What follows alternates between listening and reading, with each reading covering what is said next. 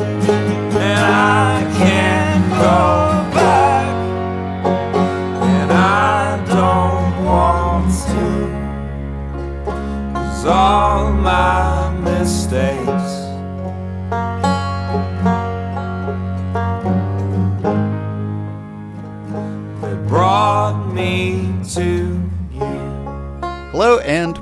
to episode 1281 of Effectively Wild, a baseball podcast from Fangraphs presented by our Patreon supporters. I am Ben Lindbergh of The Ringer, joined by Jeff Sullivan of Fangraphs. Hello.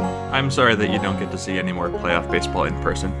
Well, about that, I didn't actually see Oh. game four of the ALDS in person. I did something to my neck. I don't know what it was. It's one of those things where you, you hurt yourself and you don't feel it at the time, and then Yep. you feel it later. So I must have done something at the gym, and then I left the gym, and then pain started, and pain got worse, and pain is still bad. Podcasting through pain, but I'm kind of walking around very stiffly like C3PO and turning my entire body when I want to look at something instead of turning my head. So I figured it wouldn't be the best time to be in the press box. Uh, so you were a late scratch for press row, but yeah, I did the uh, I I, did the same thing last week, also in the gym, and I can tell you that Uh-huh. neck injuries, like back injuries, are those injuries where you don't necessarily think so much about them at the time until uh, shortly thereafter you realize that your neck and back are involved in pretty much every movement that your body does, and they engender next to no sympathy from anybody else. You can't you Yeah. can't tell someone um, I hurt my neck and then expect like a, a conciliatory hug or something. It's just like No. oh, that well, that's like the last thing you want. passes. You don't want anyone to touch Yeah. you. that's okay. That's a that's a fair point. But when you say like, "Oh, I, I hurt my neck," then that just goes in one ear and out the other because nobody nobody absorbs that information. You need like you should if you had like a a brace on your neck, you just kind of Yeah, like right. play. Anyway, so baseball happened. I will say my editor was very sympathetic and she offered to uh, just let me take the night off, but I bravely offered to blog through it and I did. But uh, Wow. I don't know. We could talk more about being in the gym. How much do you bench, bro? no. Let's talk let's about uh, let's baseball. not talk about that. no. I can. All I, right. I actually. I think I hurt my neck because I was. Uh, I have my main computer in front of me, and then my baseball watching computer to the left, and then I was just kind of staring to the left, and I think that's what did it. Because when you have those like four game in a row marathon days, it's not. Yeah. It's already not good to be sitting at a computer, but when you're sitting at a computer and like turned with your head, Yeah. it it really. Mm-hmm. So Gary Sanchez almost hit a. A grand slam in the ninth inning. Yeah, so let's start with the Yankees losing to the Red Sox because I wrote about it. Don't know if you did, but it was a exciting game in the end, although it wasn't for much of it. And well, we'll talk about the division series round as a whole, but this game, I mean, it ended up being a one-run win, and so whenever there's a one-run win, you can point to times when it could have gone differently and something different could have happened. And if Gleyber Torres were a little faster, I thought Gleyber Torres was faster before this last play, and then he was not fast. And I looked it up, and yeah, he's not all that fast despite being young and a shortstop sometimes. But if he had been half a step faster, maybe the ninth inning gets extended. If Gary Sanchez had hit that ball a couple millimeters lower or something, then maybe that ball goes out instead of being at the wall. If Brett Gardner jumped a little bit better or more accurately, then maybe he catches that Ian Kinsler double. So there were lots of times you could point to and say that forget about managerial decisions, but things could have happened differently without changing too much. Yeah, it's the Sanchez one is what sticks with me, but there was a that was a slow and well, I shouldn't say slow. That was actually a remarkably fast for a Red Sox Yankees game. That game was kind of cruising along until the ninth inning, and it was it was boring. Nothing happened. There were no real threats. The Red Sox went up early, and then it just kind of hung there. And I was just pleading that something interesting would happen toward the end. And God bless Craig Kimbrel for coming through for for all of us, but for a division series round that we will talk about, at least it did end on a high note. I mean, that I know it didn't end on a mm-hmm. high note for for Yankees fans, but that was as compelling a half inning as I have Yeah. watched in a very long time. Now, if it had happened in a game five or maybe a game seven, that's the only way it could have really been better. But I mean, from from start to finish, you've got a pitcher who's just trying his hardest to get nobody out against hitters who just either just barely mishit a would-be walk-off grand slam versus then I think we all thought Gleyber Torres was faster than he actually is, and Yeah. we could we, uh, we could talk about that just that bottom of the ninth alone for an entire hour. But I can't believe when Eduardo Nunez was with the Yankees, he was one of the worst defensive infielders that has ever played the infield. Not like Ryan Braun Yeah. bad, but so bad that he couldn't play shortstop, but just barely good enough to stay in the infield, unlike Ryan Braun. Mm-hmm. Just a dreadful defensive infielder. Absolutely terrible. Yeah. Throwing error problem, if I recall. And then for him to Yeah. make that play on the swing We don't even have to go back to when he was on the Yankees, right? We could go back to what was it, game one? so that was, uh, or or game two. It was game two, right? Game two when he had throwing errors and was really shaky at third base, even though he was weirdly supposedly in there for defense, which he's never graded well at. But yeah, I mean, even in this series, he showed that he is not a defensive specialist by any stretch. Right. And so when Gleyber Torres hit his ground ball, there was 0% chance of me thought that Eduardo Nunez would be able to turn that play into an out. And when he threw the ball, I thought there's no way that ball's not getting away. And I thought that the Yankees were going to mm-hmm. score that tying and I don't know, at that point maybe even winning run on an Eduardo Nunez throwing error, but Nunez made a play I didn't think he could make. He apparently hurt himself in the process, which is something that happens when mm-hmm. you get into your 30s. Sorry, everyone, if you're in your 30s, but you already know what I'm talking about. You just hurt yourself doing the things that you're supposed to be doing normally. So that play was shocking. I can tell you, Nunez, in his career as a second baseman, is 22, negative 22 defensive runs saved. So that's 22 runs below average as a second baseman and less than a full season equivalent. He's 10 runs below average third base. He's 42 runs below average at shortstop. And for good measure, he's been a below average left fielder when he's done that, which he did with the Giants last season. So Eduardo Nunez cannot play any position particularly well. He's racked up throwing errors through the years, but still, I don't know if it's poetic. It's kind of the opposite of poetic, but for Nunez to make that play and then for Steve Pearce, I don't I mean, you were watching the game to see Steve mm-hmm. Pearce's face as he's in slow motion as the throw is arriving. Just an incredible way for that game to end all around, except for the instant replay review, which is just always a bummer. yeah, right. Well, yeah, and so Kimbrel got a, a beer shower coming in, or at least was very close to one, and then he didn't seem to have any command of his breaking ball, and at, at a certain point, he just started throwing fastballs, and that worked pretty well for him. He got helped out by Giancarlo Stanton, who swung at really two pitches that he had no business swinging at, but particularly one that was just way. I mean, it, he waved at it, and there was like a lot of daylight between the end of his bat and the ball, which was a problem for him throughout the series. I figured out last night as I was working on this, and Zach Kram, my colleague, was helping me look it up, that his chase rate, I think, according to what we could tell at the time before the website's updated, was 59.4% in this series, which is more Holy than hell. double his regular season rate. He just, yeah, I know he got a couple hits in one game, but he just never really looked comfortable, never looked right. And, you know, you can scapegoat him, I guess. You can scapegoat really a lot of the offense. We'll talk about that. But in this ninth inning specifically, he was the one who really didn't hold up his end of the bargain and had an easy out and didn't advance anyone. And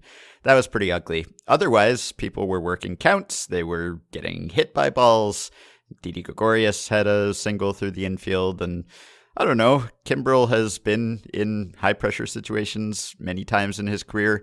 Not many as high pressure as this one, but I don't know. He he looked like he was uh, somewhat unnerved, but it's really hard to tell from face and body linkage whether someone actually is. So this was like a old school Yankees working the count, passing the the baton, and everyone kind of you know getting a rally going with really only one hit and a ground ball hit at that, and they scored two runs and left two runs on base, including the tying run in scoring position. So that's uh, almost a more painful way to lose than if they just had never mounted the rally at all. The Luke Voit walk in the bottom of the ninth was, to me, just a really tremendous plate appearance. And I know ultimately the Yankees Yeah. lost, but if you if you look at game day, for Voit and for Aaron Judge, who led off the inning, they drew four pitch walks, and four pitch walks are bad for any pitcher. That's not a, a good sign. Pitchers who rack up four pitch walks tend to be bad pitchers. Craig Kimbrel, not a bad pitcher, but he walked Voit on four pitches, Voit being right handed against Kimbrel, so that's not easy. And if you look at the game day plot, and this was evident watching the game as well, he just took four pitches that were like just barely low and away. And mm-hmm. I know that when you get to 3 and 0, maybe that's a relatively easy take. That's not the pitch you're looking for, but to lay off the pitches to that point was really tremendous on Voit's part and then for Kimball to come out and just drill Neil Walker with the first pitch of the next plate appearance, that's when it seemed like everything was going off the rails. Like Giancarlo Stanton just kind of gave Kimbrel the one let up in an inning that was ultimately going to go against him. But the Gary Sanchez plate appearance is worth talking about here mm-hmm. because Kimbrel Kimbrel got it with the bases loaded, and at that point the game was what four to two. So one out, four to two, bases loaded. Sanchez comes up.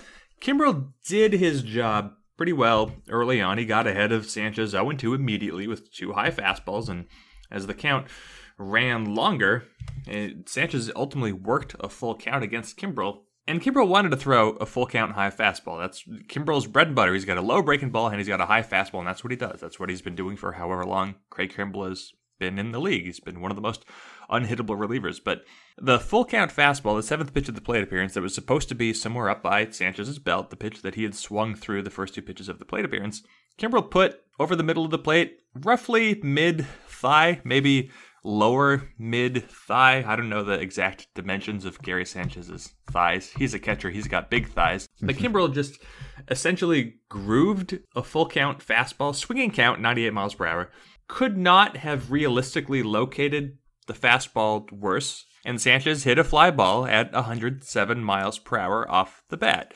He just barely got under it. The ball carried to the middle of the warning track in left field. It ultimately wound up being a sacrifice fly that cut the Yankees' win expectancy at that point in half. But I don't know if there is a a clearer case of how mistakes are not always punished and actually how mistakes are generally not punished. Kimbrel, mm-hmm.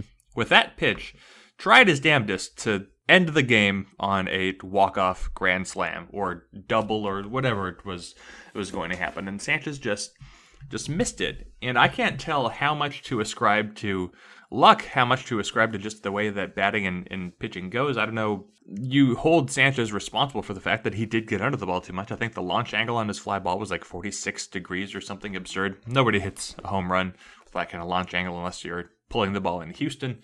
But that was a miserable pitch. Could not have thrown a worse pitch in the moment, except for maybe a pitch well out of the zone that would have walked him. But the fact that Sanchez just got under it I, I can't even imagine what that would have been like to watch as a Red Sox fan because I almost threw up and I couldn't care less. Yeah, right. It was pretty scary, I'm sure. So, the story of this game until that ninth inning was sort of similar to the story of game three, even though the scores were not similar. In game three, of course, Boston blew out the Yankees 16 to 1.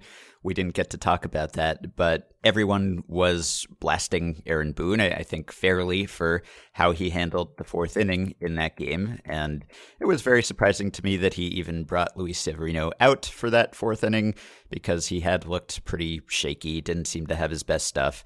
So he brought him back out for the fourth. Then he allowed him to load the bases and still stuck with him. Then, when he finally, finally made a change, he went to Lance Lynn, which I don't know whether he did that because he hoped to get a ground ball and get a double play and get out of it with a minimum of damage, but it seemed like probably Chad Green was your better option there because A, he's more likely to get you a strikeout, B, he's more experienced coming in with runners on base, and C, you want Lance Lynn to give you length. It's only the fourth inning and he can give you a couple innings if you need it, and if you bring him in and burn him, which is what ended up happening, then you don't get that length and you end up having to use Austin Romine to pitch an inning. So he kind of handled all that poorly, and he brought in Lynn, and Lynn gave up four runs, and then he went to Green, and so he used Green anyway and burned Lynn, and it was a bad sequence, but they were already losing by the time that he went to the bullpen, and it was 16 to 1. So, you know, if there's only so much you can blame the manager for a 16 to 1 loss. Maybe he could have kept it close and, you know, unless you think that like the score affects the offense and the offense just shut it down once they went behind or something and maybe things play out differently in an alternate universe then maybe, but otherwise it's a blowout. That's usually not really the manager's fault. But you would think that coming off that experience, getting criticized for how he handled his rotation in his bullpen, he would not make the same mistake in game four. And he said before the game, he said, you know, we're going to go with Sabathia for, I think he said, quote, a couple, two or three innings. So two or three innings. And he said that he had eight innings from the top four bullpen guys if he wanted it. He said Robertson could go two, Britton could go two, Betances could go two, and Chapman could go two. Which in theory means you only need one from Sabathia if you want, and then you can just bullpen the rest of the, the way. So I don't want to say that there's no way that CC Sabathia should have been the pitcher to take the loss in that game. I mean, Sabathia could have come out and give up a solo homer on his first batter faced, and that could be the difference. And in that case, he loses the game. But otherwise, you just don't want Sabathia to be the one who loses that game for you because as heartwarming a story as it is that he has found a second wind in his career and he's a long tenured Yankee and everyone likes him and he has standing in the clubhouse. And if he's not a Hall of Famer, he's as close as you can get to a Hall of Famer. He probably is a Hall of Famer or should be, given what the, the standards for starting pitchers should be these days. And so I know it's probably hard to take that guy out after two innings when he hasn't allowed a run but he wasn't missing bats. He wasn't looking overpowering. I feel like you just got to say, wow, we got two scoreless from CC. Maybe bring him back out to get Benintendi, the lefty, to start the third. But after that, you've got five righties in a row, mostly dangerous hitters. They've all seen Sabathia already. And especially once Benintendi gets on, Sabathia hits him. Now you've got the leadoff man on, five righties coming up. They've all faced Sabathia already in this game, and you can go to Robertson and have him face all these righties. It's just inexplicable to me that you would leave Sabathia out there and have him lose the game, have him give up three runs in that spot and I just don't get it. And after the game, it, it didn't sound like Boone had learned his lesson. He was saying, you know, I liked what I saw at a CC, and I think it was a sound decision to stay with him there. And I, there must be people in the Yankees front office who are tearing their hair out. Presumably not Brian Cashman, because I don't know if he has any, but other other than him, just because you build this super bullpen and you go trade for Robertson and you trade for Britton and you sign Chapman to a big money deal and you develop Betances and you salvage his career and you give your manager all of these weapons and then he just sits there with the 38 year old soft tossing lefty and doesn't make the move. Right. Now, I I I agree with you completely on this one. It is perplexing and what I what I especially don't get in this year, I guess I can say first of all, yeah, there were after Benintendi came up against Sabathia to lead off the third, there were five righties in a row, but I mean, more important than that, the only lefties in the Red Sox entire order were Benintendi and Jackie Bradley. Bradley was the sixth batter due up after the five yeah. righties, and I don't think you really live in fear of Jackie Bradley in the platoon split anyway. So you've got Benintendi, you've got Bradley. So it does at that point, you let Sabathia face Benintendi, and it seems like you have a plan, and that's it. That's the end of it. You don't let him face Steve Pearce. Steve Pearce is a dangerous hitter. They're all dangerous hitters, except for Christian Vazquez, who incidentally hit a home run in the game. But I, what I don't get in this era, this is the era uh, the first year of diminished managerial autonomy. And mm-hmm. this is the New York Yankees. The, the right. New York Yankees are one of the most forward thinking, analytical, highly funded, just well thought out organizations that exists in professional sports anywhere.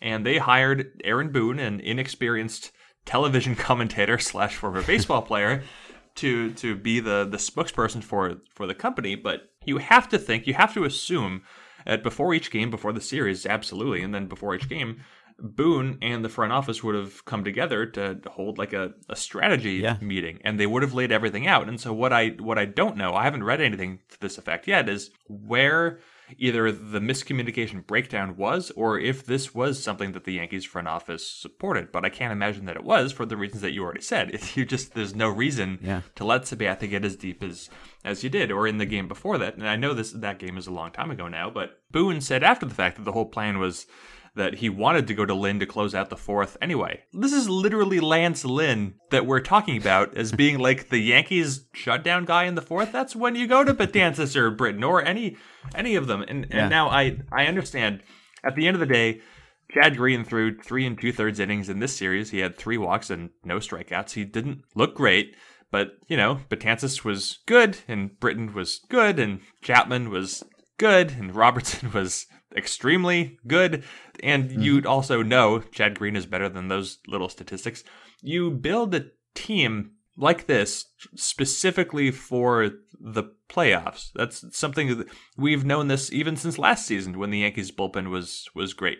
And I just don't quite understand how it was allowed to get to this point, not just because of Aaron Boone's decision making, but I don't know how it got away from the Yankees to even allow him to make those decisions because I cannot for the life of me believe that the Yankees front office is like, yeah, we want Sabathia handling the third inning because it, it doesn't add up. It doesn't make any sense. No, it really doesn't. And Boone's getting lots of abuse for that, and he should. And it kind of highlights. I mean, maybe it's the the problem with hiring a completely inexperienced manager. I mean, I know that Cora is a rookie manager too, but he's been a coach. He's been a coach on successful teams. Boone hasn't, and that has been an issue with other managers like that who've been hired kind of just coming off their careers and they're young and you figure they can work well with players and the media and they're receptive to front office input and hasn't always worked out well because then you get into the games and it's kind of difficult to actually manage the tactics. But again you would think that that would be part of the receptiveness to front office input would be tell me how to manage like you know how do i how do i run a, a, ball game? And especially in the playoffs when you can game plan out every scenario and you can decide what order you want things to happen and you can just play it all out before it actually happens. So i, I don't understand how you get to that point. But we haven't given the red sox enough credit or debited enough from the yankees bats because that's ultimately what it came down to probably even more than Boone's decisions in these last couple games, particularly. The Yankees drew three walks in their last two games. This is the team that led the league in walk rate, I think led the majors in unintentional walk rate, and they drew one walk in game three and no walks prior to the ninth inning of game four. And it wasn't that they were swinging at everything or, you know, they were making contact. They only struck out four times in game four and I think seven times in game three. So they were making contact and it just wasn't powerful contact and they weren't getting much out of that contact and it wasn't well timed contact because I think they hit 154 with runners in scoring position in those last couple games. So that's not good. And most notably, they didn't hit a home run in those last two games, which is weird because, as you mentioned, even Christian Vazquez hit a home run.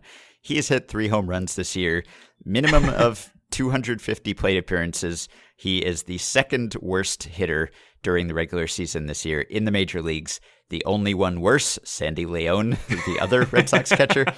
so he's the guy who ends up providing the winning run with a home run. And granted, it was a Yankee Stadium home run of the highest sort, just first row in right field. But that is what you expect the Yankees to do. And they had, prior to this game, hit home runs in 71 of 82 home games this season, including the wild card game.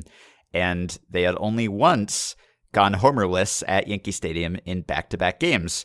And that was way back in April, first week of April, April 7th to 8th. Guess who they were facing in those games? The Baltimore Orioles, who had the highest home run rate in the majors this year. They were facing Chris Tillman and Mike Wright Jr. in those games, and they didn't homer. Now, no one cares, no one notices when it's April 7th to 8th, but when it's October 8th, then it ends your season. So it's just one of those weird things. You can either say that they did a bad job, or you can say the Red Sox did a good job because I think they also pitched well. Tell me one thing about Mike Wright Jr. Off the top of your head. Tell me one thing about Mike Wright Jr. well, I know that uh, his and Chris Tillman's home run rates combined this year was 1.5 per nine because I looked that up when I was writing. and I know that he pitched 80 uh, something innings, I think, this year. But that's about all I know about Mike Wright Jr. I guess I know that he is probably the son of Mike Wright. there you go. Yeah, that, that sounds like it's reasonable. so yeah, the uh, the Red Sox were good. You can look at the the series again. We'll talk about the division series round overall, I guess, in a few minutes. But for this series in particular, the Red Sox out hit the Yankees 279 to 214. They out OBP'd the Yankees 358 to 295, and they outslugged the Yankees 429 to 321. The Yankees, as you said, didn't really walk, and they didn't really hit for power, certainly later in, in the series. Now, it's easy. I think, what was it? Was it Didi Gregorius who nearly hit uh, uh, he had a, like a foul home run, I think, in Game Four. I could be thinking of somebody else, and then of course Gary Sanchez, like could not have missed a home run by less when he uh, when he nearly hit his grand slam. So of course the Yankees came close. Of course it doesn't really mean that much. And if you if you look at strikeouts and walks in the series, the Red Sox and Yankees were were pretty similar, and they hit the same number of home runs. And and the Red Sox bullpen was exposed as a potential weakness, and we can we know what kind of faith Alex Cora had in his bullpen because he went to Chris Sale to handle the eighth inning. In game four, which worked out swimmingly. Sale could not have looked yeah. better in in the inning. But I mean, you you look at it, and we're so accustomed to thinking, well, the playoffs is when bullpen weakness can be exposed. That's when it's a real vulnerability. And the Red Sox, to their mm-hmm. I don't know credit, I guess, but they were able to to squeak through just on the strength of the starting pitching that got them deep enough. Nathan Eovaldi, I know it would seem there was there was thought before the Red Sox knew who they were playing in the first round. Nathan Eovaldi wasn't even going to be in the rotation. He was going to be Eduardo Rodriguez if they faced the A's, but Eovaldi yeah. made the rotation. Then he allowed one run over seven dominant innings, and, and Rick Porcello threw, I think, some some like 75% of his pitches for strikes, maybe even more than that in game four. So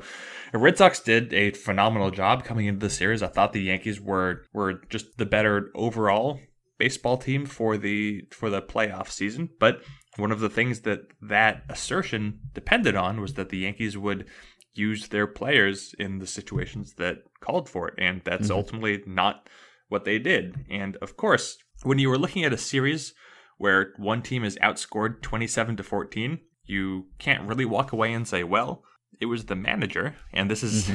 this is the time of year when managers tend to get blamed as if they are a lot more responsible for outcomes than they are. Yeah. This is an old podcast trope. Managers barely shift the odds, but they do shift the odds, and for all the things we can say about what happens on the field and how much luck is involved in what actually takes place on the field, managerial decisions aren't luck. That's at least something we can point to as saying this process was bad. And what is, I think, abundantly clear at the end of the series is that the Yankees' process was bad. It was worse than the Red Sox process, where Alex Cora had to piece together a bullpen, and he managed to do it, and they held yeah. on to their leads. Yeah, Cora used Porcello out of the pen. He used Sale out of the pen. Aaron Boone didn't have to do that sort of thing because he had the bullpen he had, but he still just didn't use it. Whereas Cora kind of manufactured relievers that he didn't even have. And I will say that Red Sox relievers other than Kimbrel, so the, the Red Sox setup core, which was supposed to be their Achilles heel here, had a 2.45 ERA in the series in 14 and two thirds innings. Now, that is including a couple innings that Sale and Porcello pitched, but still, even the non Sale, Porcello, Kimbrel guys were pretty good. Like, I think if you looked at FIP, they probably weren't that great. I don't think their strikeouts and walks or anything were were that wonderful, but they prevented runs, which is something that coming into the series seemed like the biggest mismatch in the series would be the bullpen, and ultimately it really didn't hurt Boston much. And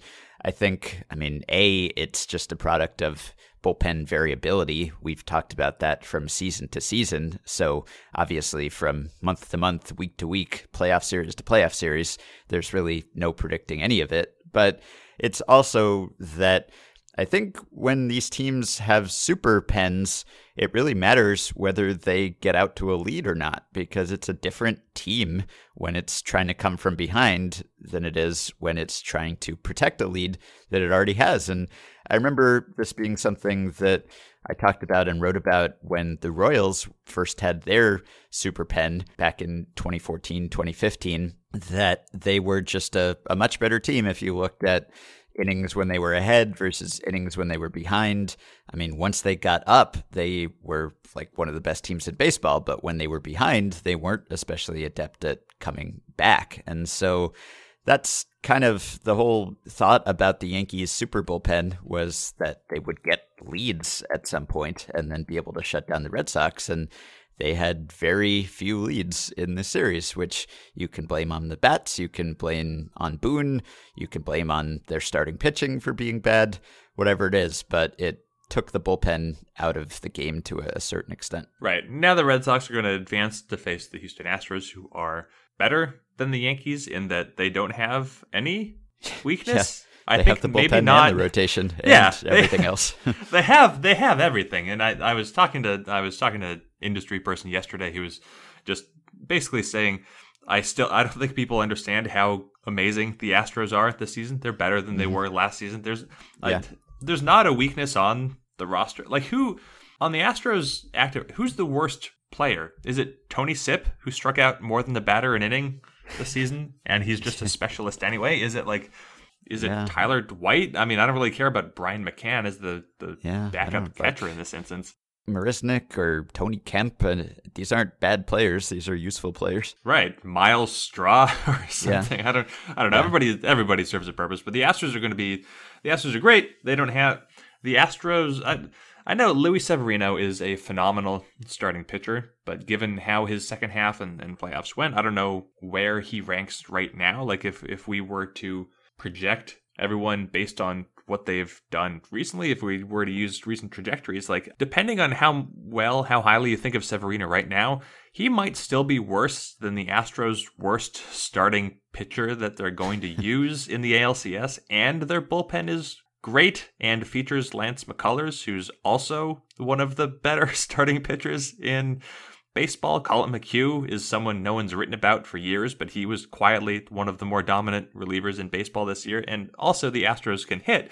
And even though the defense is not great, they have Marisnick to come off the bench, and they don't allow balls in play because their pitching staff is so good, so the defense doesn't matter so much. So the Astros are going to be. I didn't think I would be able to say this because the Yankees were so good, but the Astros look like they're going to be even more of a challenge to the Red Sox, who do have what seems to be a vulnerability at the back of the bullpen. Uh, the Astros, the Red Sox have a really good lineup and a really good defense and a strong starting rotation, depending on what you think of David Price in the playoffs. But the last third of the game going to make a big difference. Anyway, I don't know. Is there anything else you want to say about Red Sox Yankees in general before we move on to, I guess, the division series at large? Well, just I suppose that I'm sure Yankees fans are taking this in stride and handling it all philosophically and taking the long view. but it was a, a successful season overall. I mean, they won 100 games and they deserved to. You could argue that they were even better than they showed and maybe just as good as the Red Sox, even in the regular season. And they accomplished a lot. I mean, they broke the all time home run record. They broke in two rookies who will be somewhere close to the top of the AL Rookie of the Year ballot. Their surprise errands from 2017, Judge and Hicks, were still really great. They found Luke Voit out of nowhere. This is a team that started the season with an opening day payroll that ranked seventh in the majors, which is uncharacteristically low for the Yankees. And they won lots of games and were good and should be back next year and every year forever. So, and maybe Aaron Boone will be a better tactical manager next time around. I don't know. But you just look at the season as a whole, and I don't see how you could not call it a success. I know there's the old cliche about, oh, it's not a success unless you win the World Series in New York. And sure, I'm sure a lot of people feel that way, but this is not how baseball works. This is a, You don't, a uh, successful season. You didn't do a lot of voices. You know, that was a No. that was a that was a voice that, that I caught me off guard a little that bit. was, but It's a little yeah, bit deeper than your regular voice, I think. Basically, just like Yeah. if Ben had a guess that was my my talk radio collar or something. But yeah, yeah, it's not a success unless the. Well, that's not even a voice. That's I'm just being louder. So yeah, I, I think it's the playoffs are are hard because even when it's not just the wild card game, when you get eliminated after a series, it just feels like it happened quickly. Now, if you're if you're watching at home, these things don't happen. They that quickly because every game goes four hours and it seems like series last forever. But like I was just thinking about the Rockies being eliminated. The Rockies were eliminated by the Brewers like four or five days after they celebrated in Wrigley Field, moving on to make the LDS, and things just happen. They end so fast. It seems like if you lose in the wild card round or the LDS, it still just kind of feels like the playoffs were a blip. Like who remembers the Diamondbacks in the playoffs last season? And they they played the Dodgers, then they won that wild card game against the Rockies. It was dramatic, but they were just barely there in the grand scheme of things. And I don't know. I, I, just think about when you were designing a baseball team and thinking about how deep you want to get. When you're like the Dodgers or the Yankees or the Red Sox or whoever, it seems like the goal should at least be the LCS. You know, you can't bet on getting to the World Series or winning the World Series because the odds are just against you. But the Division Series round is just over in the blink of an eye. And Yankees fans I, I know they can think about like the wild card game against the A's. That was a success. Aaron Judge brought everyone to their feet immediately. But otherwise, one of those in between seasons, I agree with you. It is when you get the benefit of time, a month from now, people will be able to reflect and say, wow, this is a really good year for the Yankees, and they're only going to get stronger when they get Manny Machado or Bryce Harper or whatever the hell they're going to do this offseason. But I don't know. It when you have the loss and to the Red Sox in particular, it's going to take a little bit of extra time to get over it, especially because Aaron Boone gives people a reason to think it could have gone differently. Because it mm-hmm. wasn't just that the Yankees were outplayed, it's that they were outplayed and outmanaged, and that has to be extra frustrating. Right. Yeah. It would have really taken Boone off the hook if the Yankees either hadn't scored in that ninth inning or had scored four runs or three runs and then one in extra innings or something. That really would have helped him because then you couldn't point to his moves in this game and say that they made the difference. But now you kind of can. So we should talk a little bit. We didn't get to talk about the end of the other two series other than the Brewers Rockies series. And it's going back a couple days by now. But because it has some bearing on the next series, I know that you looked up and kind of quantified how soundly the Astros thrashed the Indians in that division series. So give me the numbers. Okay. This is post Planet Fangraphs, and it is titled "The Astros Gave the Indians an All-Time Beating." I wanted to go with ass kicking, but I thought that that might be a little inflammatory for a Fangraphs headline, so I I kept off there. When I wrote this, so there have now been 309 completed playoff series on record. When I wrote this, there were 308. It was pending Red Sox Yankees. So just out of 308, or I guess 309 series, all time playoff series, not counting the wild card one game playoffs. The Astros Indian series featured the third highest average run differential per game. The Astros outscored the Indians by an average of five runs per game, third highest ever. Now, the Astros, in terms of batting average, they out hit the Indians by 183 points. That is the greatest difference for any series of all time in the playoffs. The Astros had an OBP that was 225 points higher than the Indians' OBP. That was the greatest difference any playoff series all time. The Astros outslugged the Indians by 393 points in the series. Not only is that the greatest difference in the history of all playoff series, it's the greatest difference by almost 100 points over the series in second place. So therefore, when you have the biggest difference in OBP and the biggest difference in slugging, the Astros and the Indians had the biggest difference in team OPS of all series all time. I know it's hard to listen to numbers on a podcast. I want these numbers. If you've read the post, that's great. If you haven't, I want these numbers to sink in. The Astros OPS was 619 points better than the Indians' OPS in the series. 619. The Indians' OPS in the series by themselves was 418, which means the difference between their OPSs was like 150% what the Indians did. Not only is that the biggest OPS difference of all time in any playoff series, it's the biggest difference by damn near 200 points. The Astros clobbered the Indians. We've never it didn't feel it didn't feel like such a mismatch at the time because all three games were close going into the final third into going into like the seventh inning. The Indians had a chance in every game. So it's not like this is like just a blowout from from the get go. It didn't have that feel of like when the Red Sox played the Cardinals in the World Series and every game was basically over from the start. But just based on the final numbers, this was like a comical mismatch. And here's the funny thing. So there have been 309 completed playoff series. Again, looking just at OPS differential, which I like as an estimate of who outplayed somebody else. OPS differential. Astros Indians this year, of course, had the biggest ever differential, but Brewers Rockies this year had the fourth biggest ever differential, and Dodgers Braves this year had the seventh biggest differential all time. Three top seven series out of 309 playoff series in baseball history. Three of the most lopsided series by this measure came this year in the round that just completed.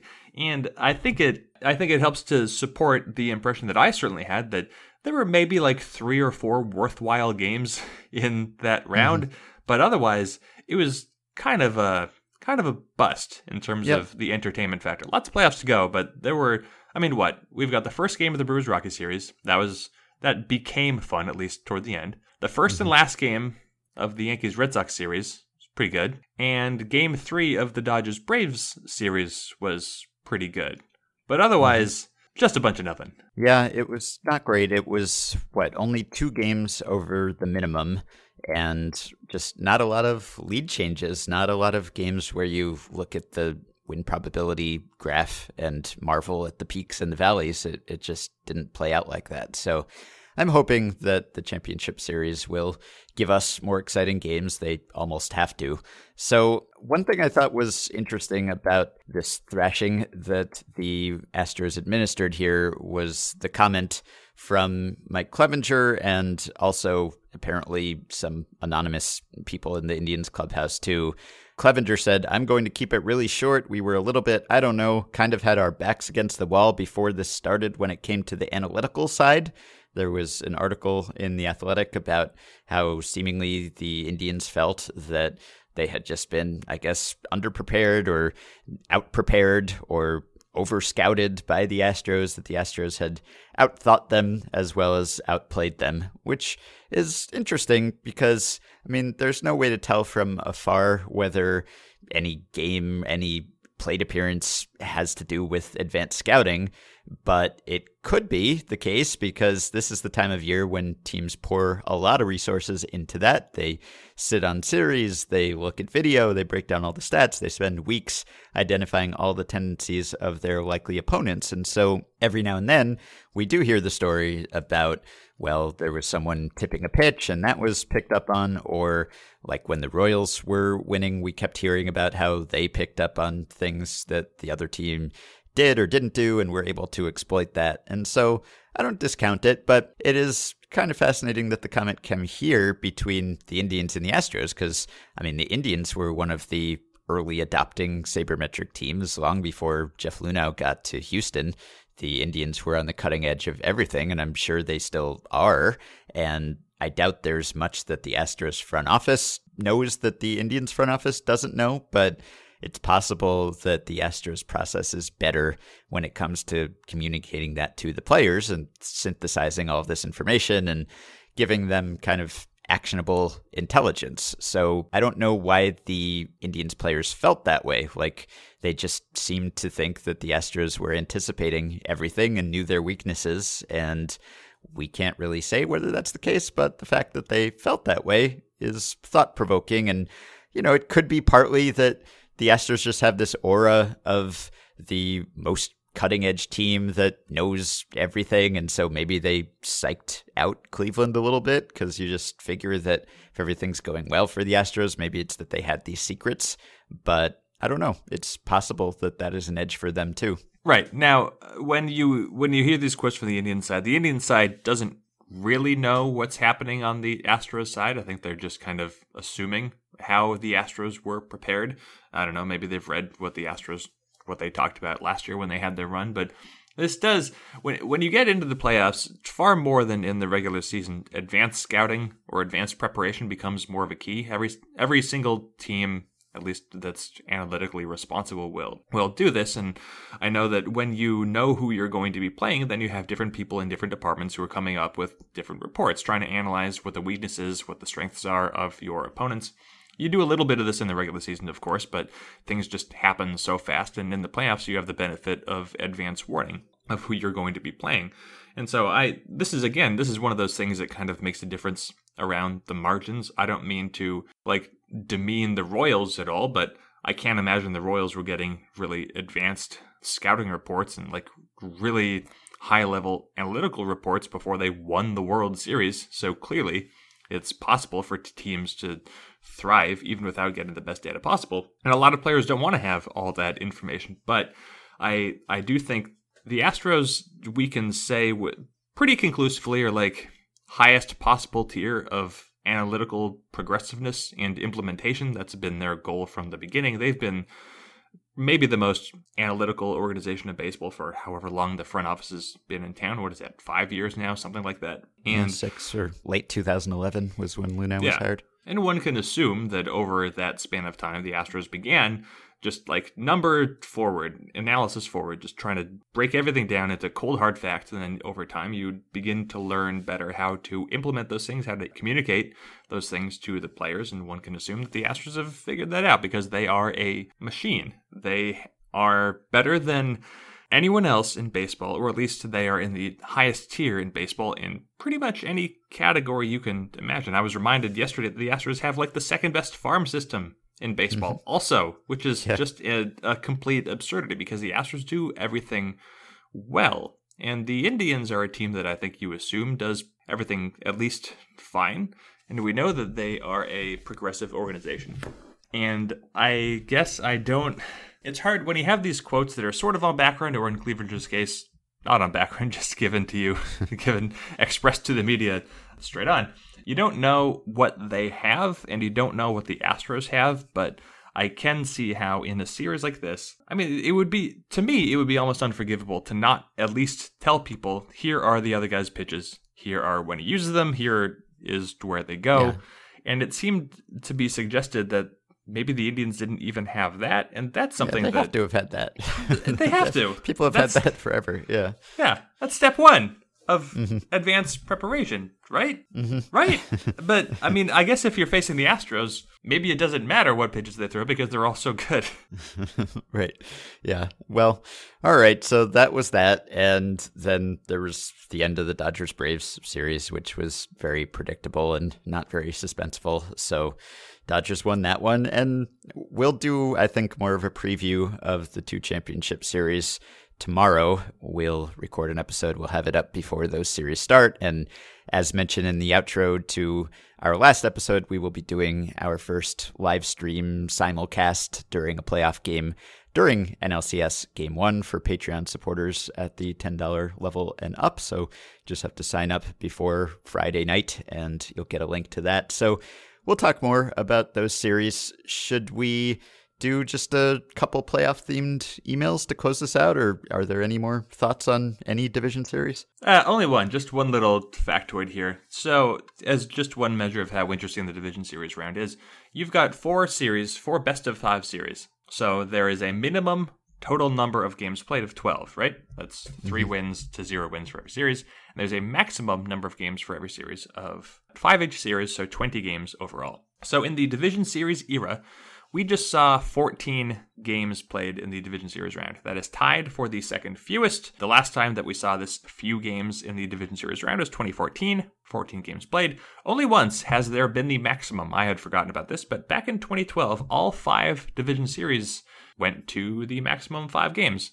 So that has only happened once. In 2015, it got to 19 games played, but from the standpoint of someone who is glad to not have to be up late watching and thinking about baseball every single night. It's nice to get a little bit of a reprieve on Wednesday and Thursday before getting back into the swing of things. But it is a lot more fun when the series are exciting. And if we had had more ninth innings like the Red Sox Yankees game four, that would have been okay. But yeah, I, I will be excited to move on. All right. So, few questions here. And this is a very prescient question from listener Micah, who sent this in just at the beginning of game three. So before any of the Boone bullpen screw ups. And Micah says, I've noticed a subtle change in how I watch my Red Sox face opposing starting pitchers.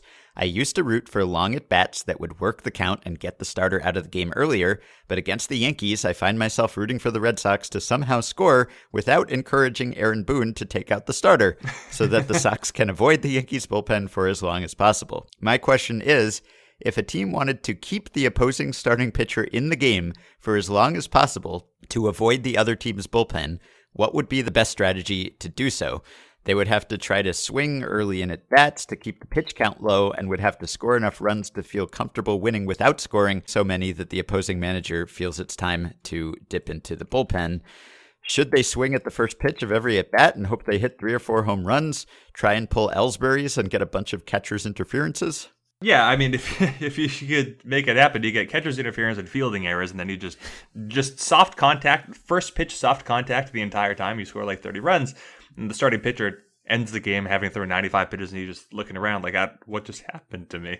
I allowed zero earned runs in the game. But i guess realistically I, I agree with the with the standpoint that yeah it has changed the way that for people at least who were, who are thinking about this in this way it has changed the way that you watch people bat against starters because a long at bat just brings you closer to the the death part of the bullpen where all the good mm-hmm. pitchers are supposed to come out so I you do you would encourage more first pitch swinging, which I think is something that you should encourage more of just in general in this era for reasons we've talked about before. Two strike pitches are so good. You don't want to face pitchers when they are ahead. You want to get to them earlier when they're closer to the zone. So you are swinging more early. Now, teams are not just thinking of pitch count, right? They're also thinking of times through the order. So you yeah. want to be able to I don't I mean, you want to maximize the amount of damage you can do through like two trips through the order, almost regardless of of pitch count. But I don't know what you you want to keep homers. the starter. Yeah, yeah. you, you want to hit first pitch homers. I guess that's kind of what it comes down to. You want to you want to maximize the damage, but you want it to happen fast because you want the pitcher to get two times through the order, and that's 18 batters faced. But I mean, every starting pitcher should be able to throw enough pitches to get two times through the order, provided mm-hmm. he's not an opener. So I don't know if this. I don't know if there's anything to this aside from well, this is just the way that it is now, and all bullpens are good. Yeah, I don't know if right. there's like anything to exploit. yeah, I don't know. Face Aaron Boone, I, I guess it's the best thing you can do. But yeah, I I wrote about this or am writing about this as we speak. Kind of uh, a written version of my little rant about how I dislike how bullpenning removes some of the, the story of the game, or at least removes the starter's central role in the story of the game. And this is part of it, just that working the count was kind of a cool thing because obviously it still benefits you to work the count just as an individual hitter. I mean, you want to swing at strikes and not swing at balls, and that will serve you well. But in the past, there seemed to be a cumulative benefit to it so that if you could assemble a lineup of strong hitters who were taking good at bats, then there would be a benefit over and above the benefit in those individual at bats, in that you would knock the starter out of the game, you'd get into the soft underbelly of the bullpen because teams had starters and they had closers, and maybe they had one lights out setup guy, and then there were just middle inning arms who were unspectacular, and you could score off those guys. And that was good because there was like a suspense that was building up. There was a sense that you were progressing towards something. You were getting the starter's pitch count up. You were going to knock him out of the game. And then you were going to get to feast on the bullpen.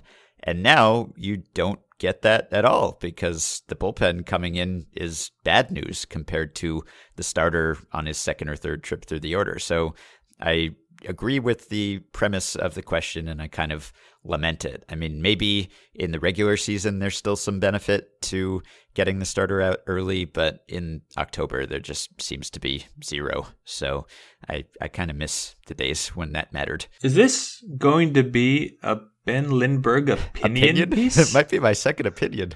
wow. Look at this. Uh, a data driven opinion piece by Ben. You've branched out in yeah. more ways than one. I know. Um, it's going to be like a, a, column with an opinion, but also like five graphs. it's going to be a weird combination of things.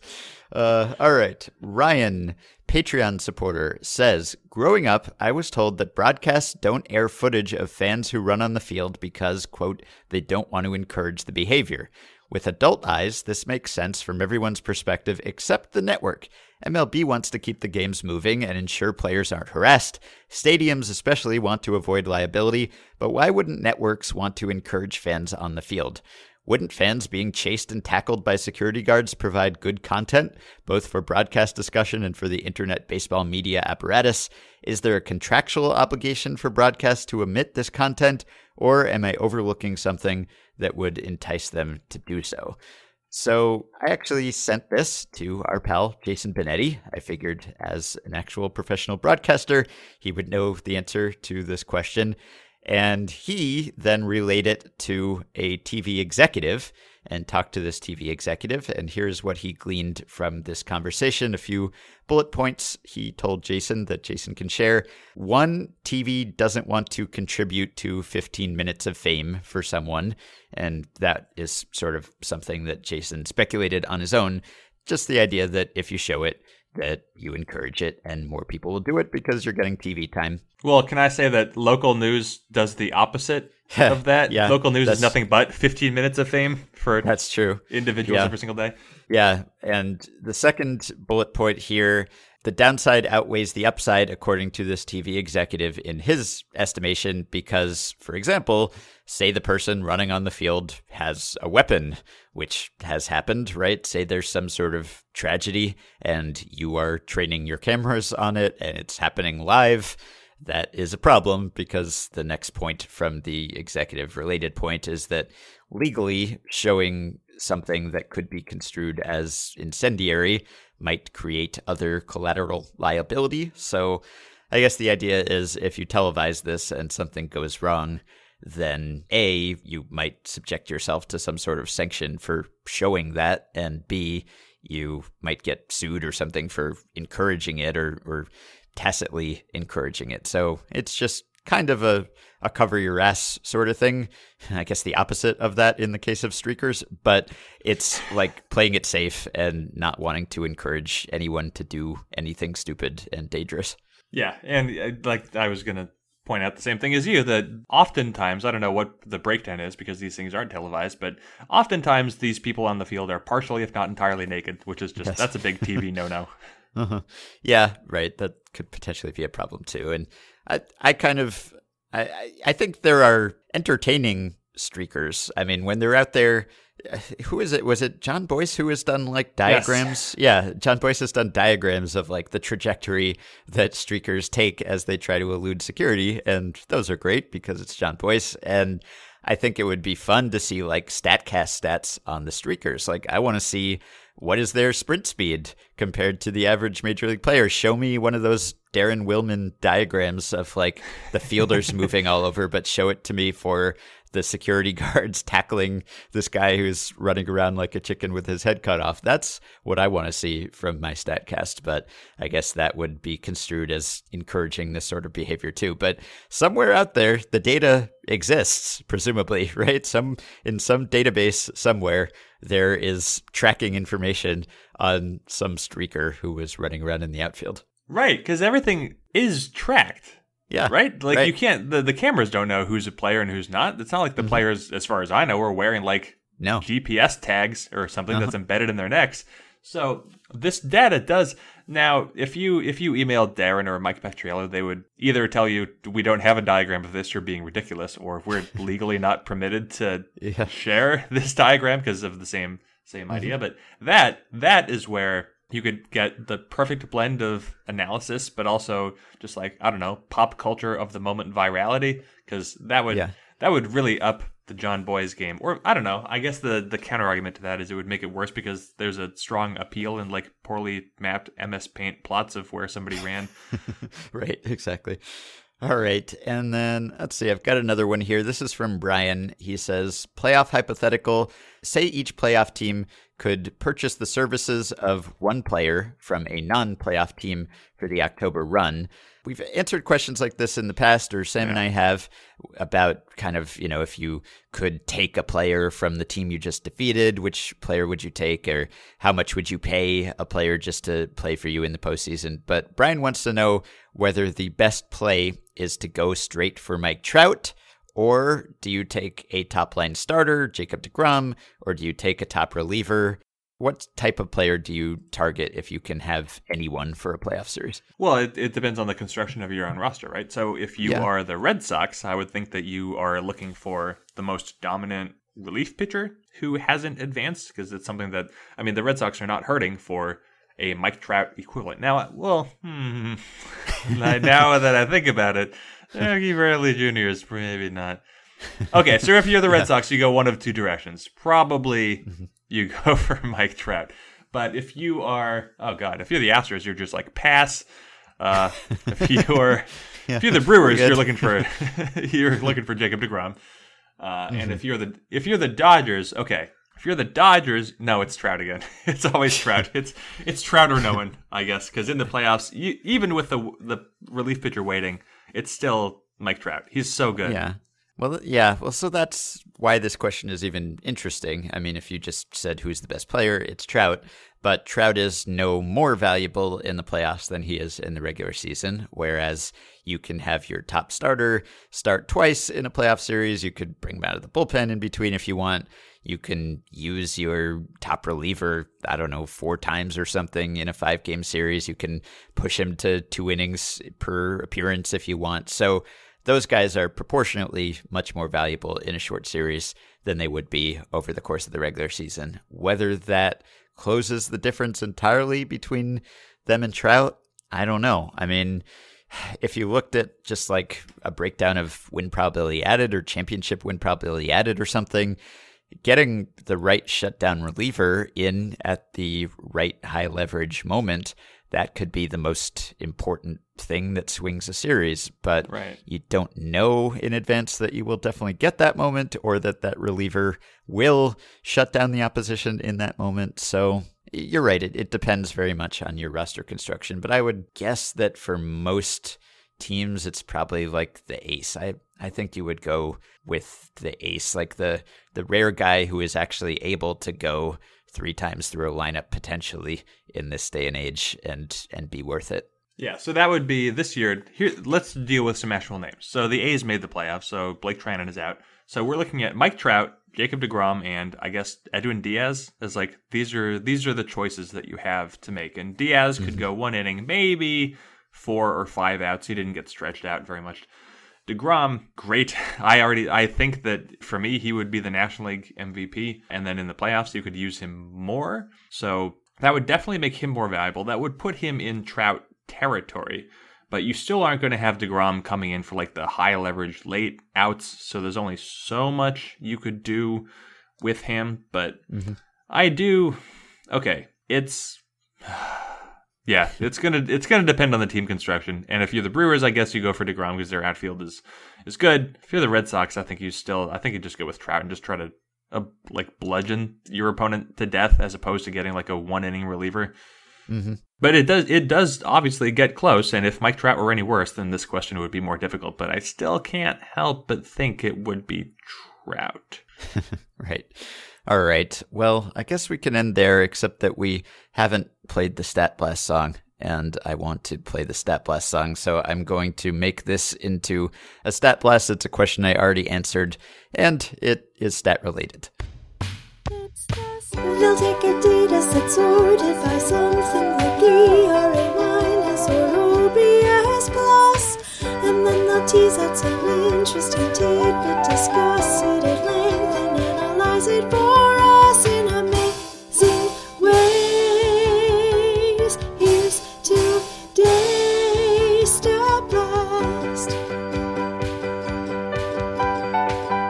So this is a question from Matt R. That sounds sort of inconsequential, but I think it's kind of interesting. So Matt says, with shifts happening, are there more line drive double plays? In the Dodgers Giants game, this is going back to the end of September, Yasmani Grandal was caught off the bag on a Max Muncy line drive that was caught by a fielder playing further up the middle than normal. The announcer, Orel Hershiser, said Grandal didn't have a chance because of how it was hit. But in the past, would it have been a single and Grandal scoring instead of a double play if the Giants' defense was set up normally? So, the way that I tried to answer this question was with Baseball Savant, and I looked at line drives with a runner on and just looked at what percentage of line drives with a runner on have led to double plays, and it is 2.4%. 2.4% of the time this year when there was a runner on and a line drive hit, it turned into a double play. Now, Baseball Savant lets you go back to 2008 and search for things like this. And 2008, the earliest year I could do this, 2.8% of hmm. line drives with a man on turned into double plays. And 2009 was 2.7%. So those were actually higher. Now, I don't know whether line drives were being classified a little bit differently in 2008 than they were in 2018. That is possible because line drive is usually a, a human decided category. So that's a maybe not a perfect comparison, but basically no huge change here. And I think that's kind of interesting because that seems always to be the case when we look at shift related stats, whether it's just BABIP or, or whatever. Like it doesn't seem to have changed much. I mean,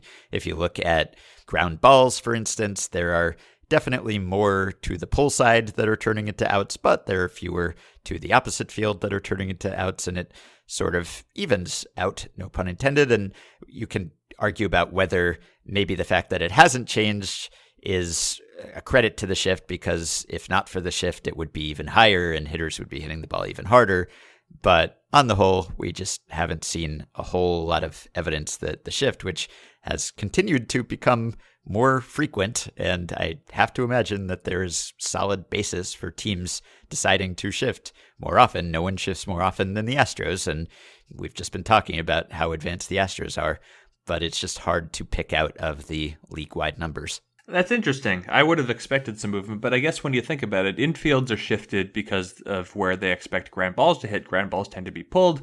Line drives and fly balls, it kind of goes in the other, other direction. Most fly balls tend to go to the opposite field, and line drives tend to be more spread out. This just is a function of the physics of, of the bat and ball impact. So infield defenders are shifted to the ground ball in mind, not with the line drive in mind, and line drives are not hit to the same areas as ground balls. So I guess in that case, shifting seems not to have made that much of a difference. In fact, it might have worked very slightly against this. So mm-hmm. interesting. All right. So a rare episode ending stat blast. And we will stop there and we'll talk more about the next series coming up on our next episode. Okay, you can support the podcast on Patreon. And if you want into our NLCS Game 1 simulcast, where we will talk and answer your questions during the game, you must support the podcast on Patreon at patreon.com slash effectively wild. Five listeners who have already done so include Ben E., Daniel Lovett, Tom On, Andrew O'Hara, and Brandon Lee. Thanks to all of you. You can join our Facebook group at facebook.com slash groups slash effectively wild. It's been great fun in there lately. Big game threads for every game. You can send your questions and comments and feedback of all forms to me and Jeff via email at podcast at fangraphs.com or via the Patreon messaging system once you sign up. Thanks to Dylan Higgins for his editing assistance. Sorry we didn't get to that blockbuster Kyle Barraclough trade today. That'll have to wait for next time. Fun fact about Kyle Barraclough I used to think of him as the embodiment of effective effective wildness. People sometimes ask me who's the pitcher who is most effectively wild. And at the time, I guess this would have been 2015, 2016, his first couple years in the majors, he was extremely effectively wild. Sub 3 ERAs, high strikeout rates, but was walking like 6 per 9, just wasn't giving up any homers. Since then, the strikeouts have come down, the walks haven't come down all that much. The home run rate has gone up. He's no longer quite as effective, but for a while there, he was a pretty good choice. So that will do it. We will be back to talk to you all very soon.